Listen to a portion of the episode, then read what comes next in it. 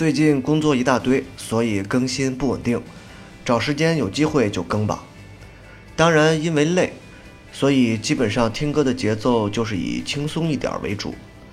就像今天要推送的这首歌《A Prophecy》，一个预言，来自于另类独立摇滚乐队 Close Love Stars，很典型的那种独立摇滚，听起来旋律流畅，但依然会透着点忧郁的情感。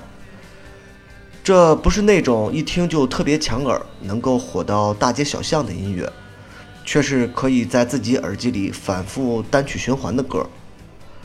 歌词同样写得虚无缥缈，就像一个人的喃喃自语，幻觉里上了太空，漫无目的的乱走。初听到这支乐队的时候，我误以为这是 J.M.C 的音乐，只是觉得主唱嗓子大不同。才发现这是另外一支乐队。后来看到资料，发现原来 Close Love Stars 同样来自于苏格兰，和 J.M.C 是同一个地方，难怪气质上有一定接近。不过 J.M.C 的音乐噪音部分会更加明显。然后再到后来，我才知道有一种流派叫做 C86，这是一种八十年代英国音乐的浪潮。J.M.C 史密斯。Close Love Stars 都是这个流派的代表。当然，C86 并不算严谨的音乐风格，它是从86年一张名为 C86 的摇滚合集中诞生的名字，就像中国当年的中国火一样，更多的是一种文化浪潮的符号。乐队之间的音乐形式千差万别。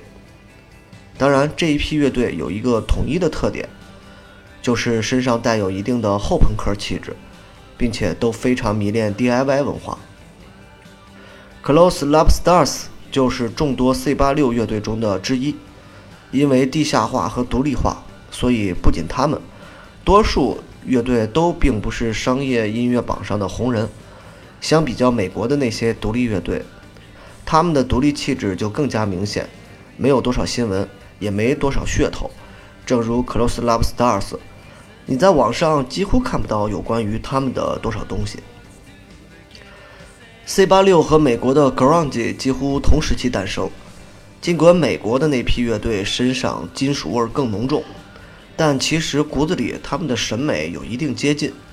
不过 C86 的年代并不长，也就三四年的时间。进入九十年代后，就已经完全进化成 Britpop，独立感几乎彻底消失。整个九十年代也没有 Close Love Stars 什么事儿，没发过任何专辑，直到二零一零年之后才开始恢复少量的创作，带着典型的苏格兰人民的特点，不慌不忙，无所谓。这和英格兰岛上的那些所谓现代商业人士有着非常明显的区别。相比较 JMC 的噪音化特质，Close Love Stars 显然明亮了很多。吉他更加清新流畅化，更加好听。忙碌之余听点这种不是那么躁动的音乐，让自己因为工作而焦虑的情绪得到适当平复吧。结束，开始听歌。